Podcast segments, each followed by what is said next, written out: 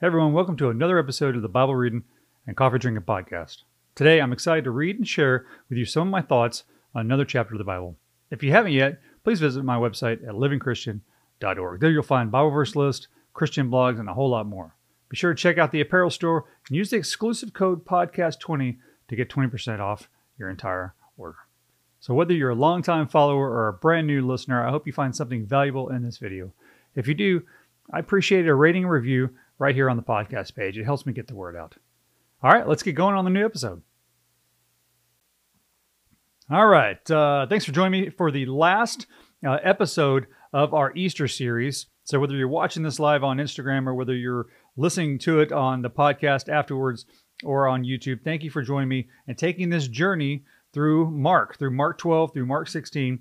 And uh, if you've missed any one of these episodes, please go back and uh, take a listen to it or take a watch on it on YouTube uh, and kind of catch up. But this is what has gone on up to this point. Jesus marched into Jerusalem. Uh, he has been, he had the Last Supper. Uh, Judas has betrayed him. Peter has denied him three times.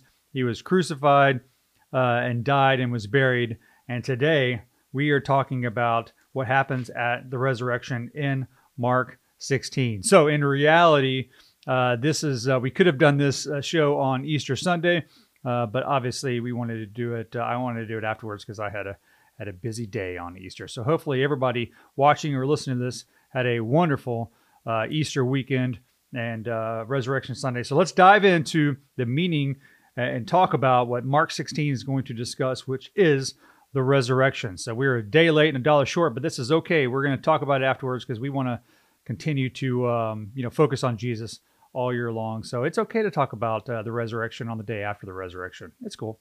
Uh, so, all right, get your Bibles. Uh, Mark 16, read along if you'd like to. If you don't uh, have your Bible, just listen to me. And if you want to watch this, feel free. All right, let's dive into Mark uh, 16 and then we'll talk about it. As a reminder, we'll answer some questions after I get done reading this chapter. All right, resurrection. Saturday evening, uh, when the Sabbath ended, Mary Magdalene, Mary the mother of James, and Salome went out to, and purchased burial spices so they can anoint Jesus' body, which is very normal in that time, how they preserve the body. Uh, verse 2 Very early on Sunday morning, just at sunrise, they went to the tomb. On the way, they were asking each other, Who will roll away the stone uh, from the entrance of the tomb? But as they arrived, they looked up and saw the stone, which was very large and had already been rolled aside. Think about uh, what these ladies are going through. They had just watched uh, their their savior, uh, their preacher, their teacher um, be crucified just a few days beforehand. So they decided to go help preserve the body because that's what they did back then. We didn't have embalming and all that jazz back in the day. Uh, so they walked walked over to the tomb and trying to discuss who's going to roll this giant stone away. And all of a sudden, it's gone. I wonder what was happening in their mind um, at that time. In my mind, I probably would have thought that uh, maybe somebody had stolen the body. We had some grave robbers type of scenario, uh, and maybe that's what they thought at the beginning. But they get there, stunned. It's already crazy. The stone is moved away. Verse 5 When they entered the tomb, they saw a young man clothed in a white robe sitting on the right side. Very specific there, and we're going to talk about that. The women were shocked, but the angel said, Don't be alarmed. You are looking for Jesus of Nazareth, who was crucified. He isn't here he has risen from the dead. Look, this is where they laid his body. All right, so the specifics that we're talking about here in Mark are interesting to me. All right, when they entered the tomb, they saw a young man clothed in white robe who was an angel. It's interesting how the angel uh, projected himself as a young man. I don't know whether that's to, to comfort the you know Mary and Mary, uh, to comfort them, uh, or, or what. But it's interesting how he is referenced as a young man. I always wonder what we're going to be like in heaven, um, which is interesting. Uh, how we're going to look, and this is just like a, maybe a little microcosm of possibly what it looks like. So in this way, this angel is a young man uh, in a white robe. The women were shocked, it said, but the angel said, "Don't be, don't be alarmed. You are always looking for the Jesus of Nazareth who was crucified. He isn't here. He is risen. He is risen indeed. Verse 7 Now go and tell his disciples, including Peter, that Jesus is going ahead of you uh, to Galilee. You will see him there, just as he told you before he died. Another interesting thing how, how the angel references Peter, right? So he, he's he appears as a young man, a human, dressed in white inside the tomb, sitting there on the right side, which is, you know, they're specific on that. And he says, Go tell his disciples, including Peter. Why do you think he referenced Peter? Which is interesting, right? Now, if you if you watch The Chosen, you know Simon Peter, and you know how they they kind of portray him. He was obviously special to Jesus. He's the one that called out and said, "Hey, you're going to deny me three times." Uh, so obviously, the angels know who Peter is and how special he is to Jesus, and how kind of set as the leader of the disciples, uh, as the one that will spread the news to all the disciples, which is interesting. So I thought I felt like that angel calling out Peter, or really being specific to Peter, was an interesting thing to me. All right, and also reference the fact that Jesus told him that he would uh, that uh, they'll see him in Galilee just as he told them he would before he died. I don't know why the disciples continue, and they did this in the entire all the Gospels about how um, kind of their faith was always tested, but they also uh, were always doubting just a little bit. If you think about it, just in a couple of chapters that we've read in the last two weeks, the fact that none of the disciples really ever showed up for the crucifixion. It references Mary and Mary and so forth, but all, all the disciples weren't there. They all scattered. They all were still struggling with their faith. They were all still struggling, even though they had seen so many miracles and been with Jesus for years, and they knew he was their savior. He knew he was they knew he was the Messiah. They had they struggled. Right? Even this, they told him, You will see him there just as he told you before he died. So they knew that Jesus was coming back, and they knew to meet him in Galilee. Verse 8 The women fled uh, from the tomb, trembling and bewildered, and they said nothing to anyone because they were too frightened. Can you imagine seeing an angel? You go to see a tomb, or you go to see Jesus to, you know, anoint his body, to preserve his body with the spices. You see an angel there, and then he tells you that Jesus is alive and to go talk to him and meet him in Galilee, just like he said he was going to be. Obviously, of course, they were going to be trembling and bewildered. We all would be. All right. So a lot of manuscripts, the original ones stop at verse 8. Uh, mine is a New Living Translation, which is, you know, most of them kind of continue on. So let's keep reading through uh, uh, verse 20.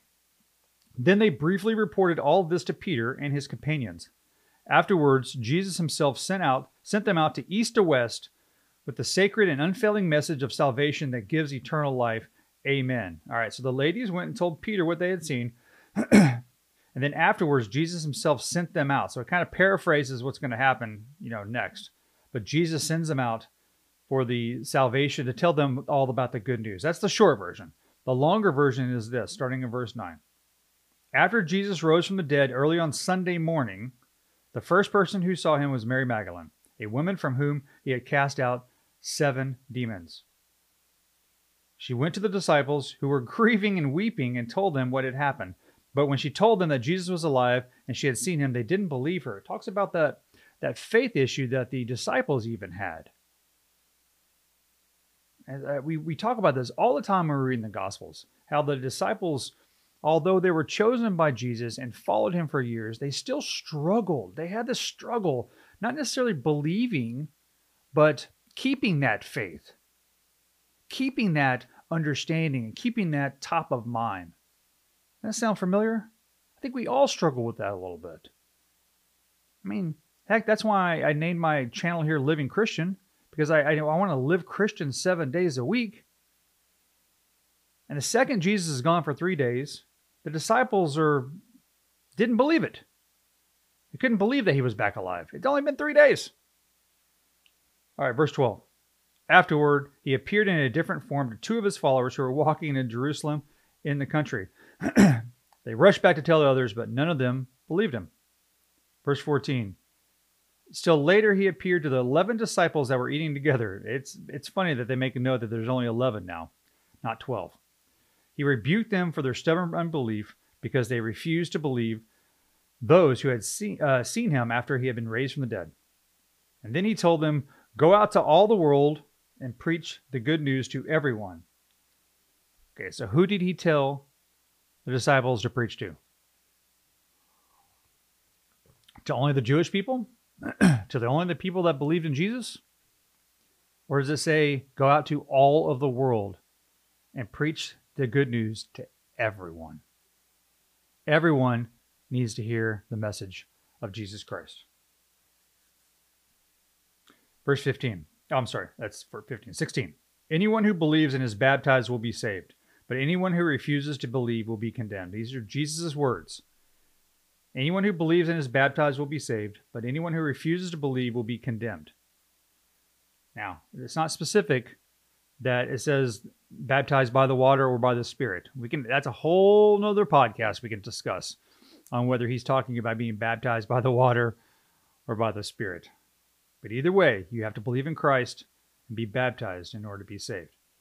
And if you refuse to believe and Jesus is your Lord and Savior, you will be condemned. Those are Jesus' words in verse 16.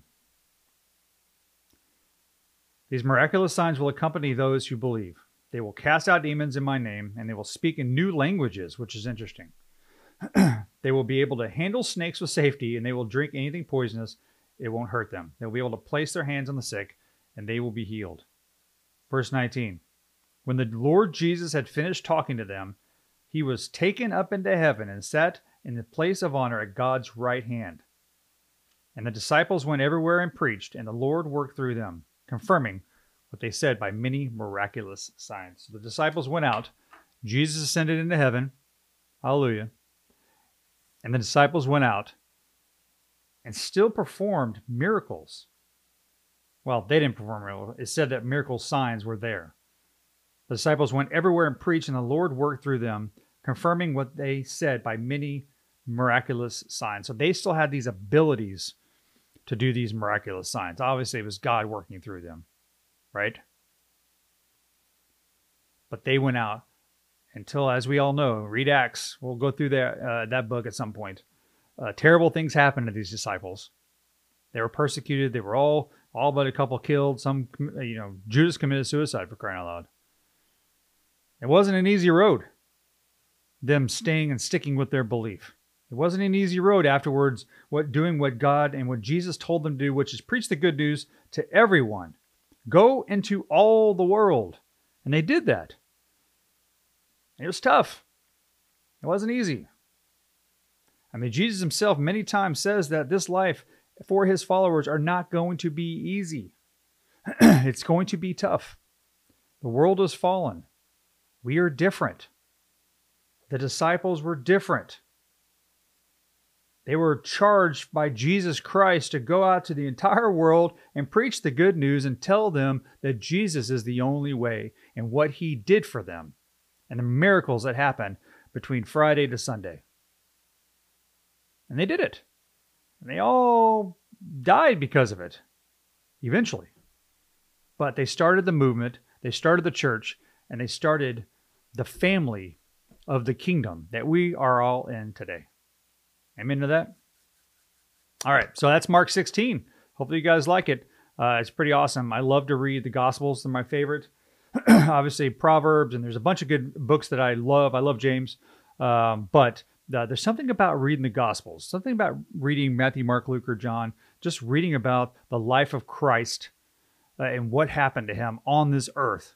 There's something about that that is just just so um, just fills your spirit. It just fills your spirit. All right. Uh, thanks for listening on Mark 16. Let's uh, let's answer a few questions. So if you're live on Instagram, uh, put your question on the little question mark thing on the bottom, and then we will um, and then we will talk about it. So hopefully you guys listen to the words of Mark 16 and you believe in Christ. You're baptized uh, obviously to ask us to repent of our sins and many places other other way other places i'm sorry it wasn't in mark 16 but it is everywhere else but keep reading uh, keep reading the gospels okay let's answer a few questions and we'll get out of here on our uh, monday this is a kind of an easy short uh, one All right. Got a few questions here. And uh, while I'm reading one of these, keep reading. Isn't it the Orthodox Easter this week? I, I am uh, I'm not an Orthodox, but uh, I do know Passover is going on for the Jewish community, and Easter was the last three days. So I, I can't speak to the Orthodox Christians because I'm not one. I'm not sure exactly how they um, they celebrate the Easter. All right, uh, I'm worried about the LGBT plus agenda coming for our children. How do I worry less and give it to God? Okay, so regardless of what, what's happening in this world of the LGBT stuff or anything else, uh, this world is um, is tough. Uh, the society is tough. This culture is tough uh, for our children. As parents, I have two myself. It is our job to protect them and raise them in a Christian way. We want them to know Jesus. That's the most important thing. So, my answer to that uh, is this um, make sure your kids have a relationship with Christ. Everything else in this world, whether it's what you're, you know, the LGBTQ stuff or anything else that that is coming after your your children in this world, um, will work itself out and be okay if they have a relationship with Christ. Period. That's that that is your job. Our job is to protect them from the society in this world, absolutely. But how do you do that? You make sure they have a relationship with Christ. You make sure they know about Jesus. You make sure that they know that Jesus loves them. You make sure that they understand what's real in this world and what's not. Period. That's it. Bad things happen. The society comes after us. The society goes after our kids. It's tough. Social media is tough. Drugs and alcohol, tough. Schools, and, and it's, it's tough. We have school shootings. We have violence going on in the streets.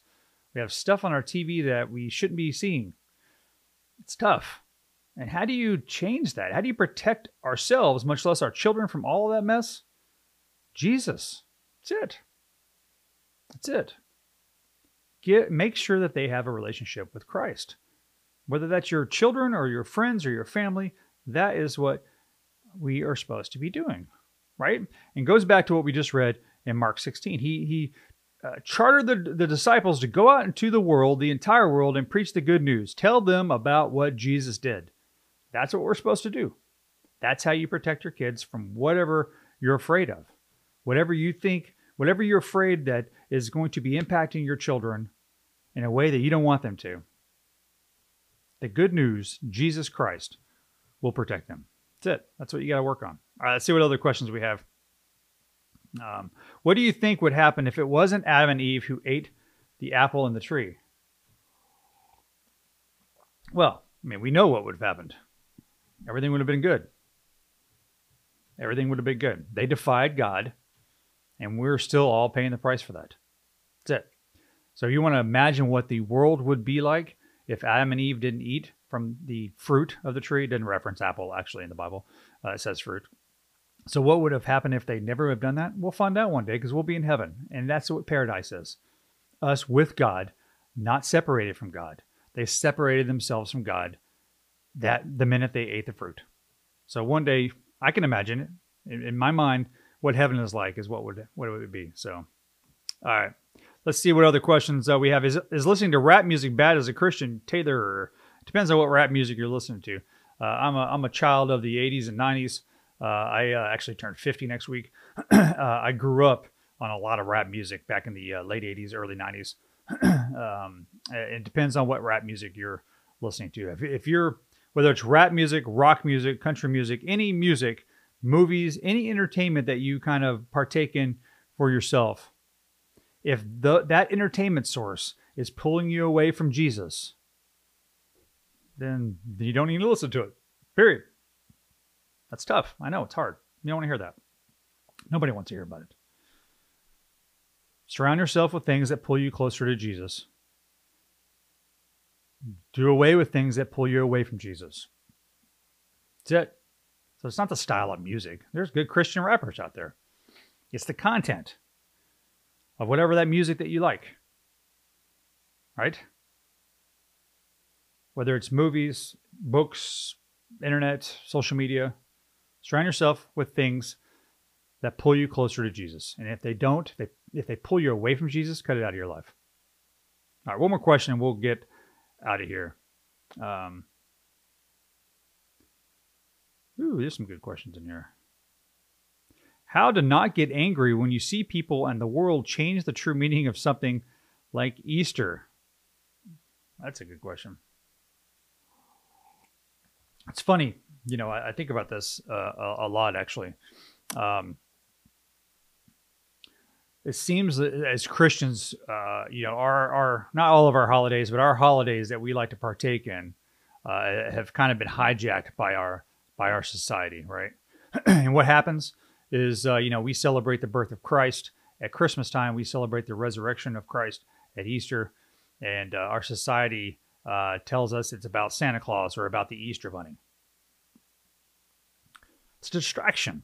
It's a distraction. That's all it is. Did I, uh, you know, partake in Easter egg hunting when I was a kid? Of course. Did I do it with my kids? Yeah, I did. It's all part of it. But my family, we know the true meaning of Christmas. We know the true meaning of Easter. So your question was how to not get angry? Worry about yourself. Spread the good news as Jesus commanded. Tell people about him. Tell them about the gospel. And I don't get angry. I don't get angry when I see commercials on the TV with, uh, you know, a rabbit, a bunny, and handing out uh, Cadbury eggs. You know, to be honest with you, you can flip that around and talk about how at least there's something going on that we're we're celebrating the holiday. And if somebody, if there's a child out there or a teenager, an adult that doesn't know Christ, doesn't know the story of Easter, doesn't know the story of the resurrection, and goes to an egg drop because they want to partake in some sort of Easter holiday festivities, and if they learn about Christ, maybe that's the caveat of something that they that that changes their life into becoming a Christian. We don't know. Maybe God's using that.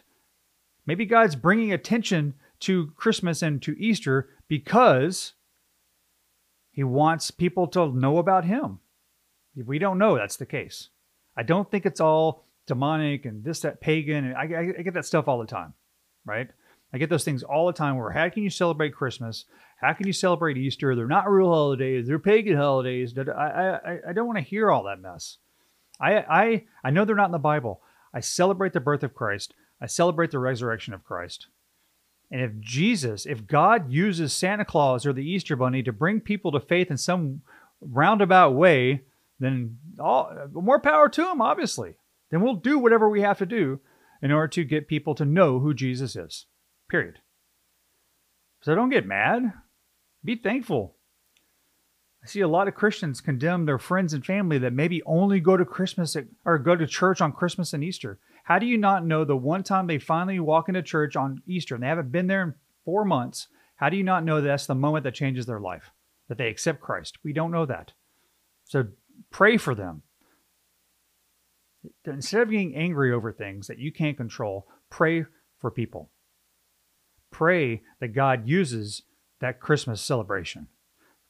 Pray that God uses that egg hunt. pray that, or the egg drop that we do. Pray that people uh, pray that God uses that to reach somebody. And so they can learn about the good news. They can learn about Jesus and accept him in their heart. That's it. Pray for them. Pray that God can use that because he can and he does. I promise you, if you go to an Easter service and that person's never been to church before and they're going because their friends want him, I promise you, somebody on yesterday, on Easter Sunday, came to give their life to Jesus and they had never been to church before, but they went because it was Easter. Celebrate that. Don't get mad at it. All right. All right. Let's say uh, a quick prayer and then uh, we'll go about our day. Uh, and then we'll do more of these on uh, Fridays and Mondays. So if you have questions I didn't get to, uh, keep hold of them and log on next time. And I'll, I'll try to get to as many as possible. Let's say a quick prayer for you. Dear Heavenly Father, thank you so much for bringing us together.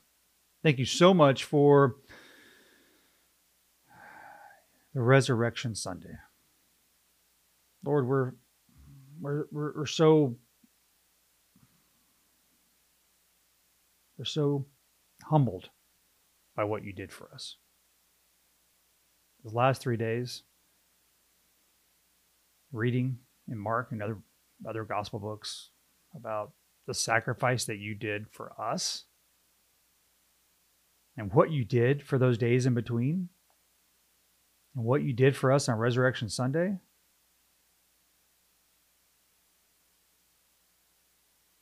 we can never repay you.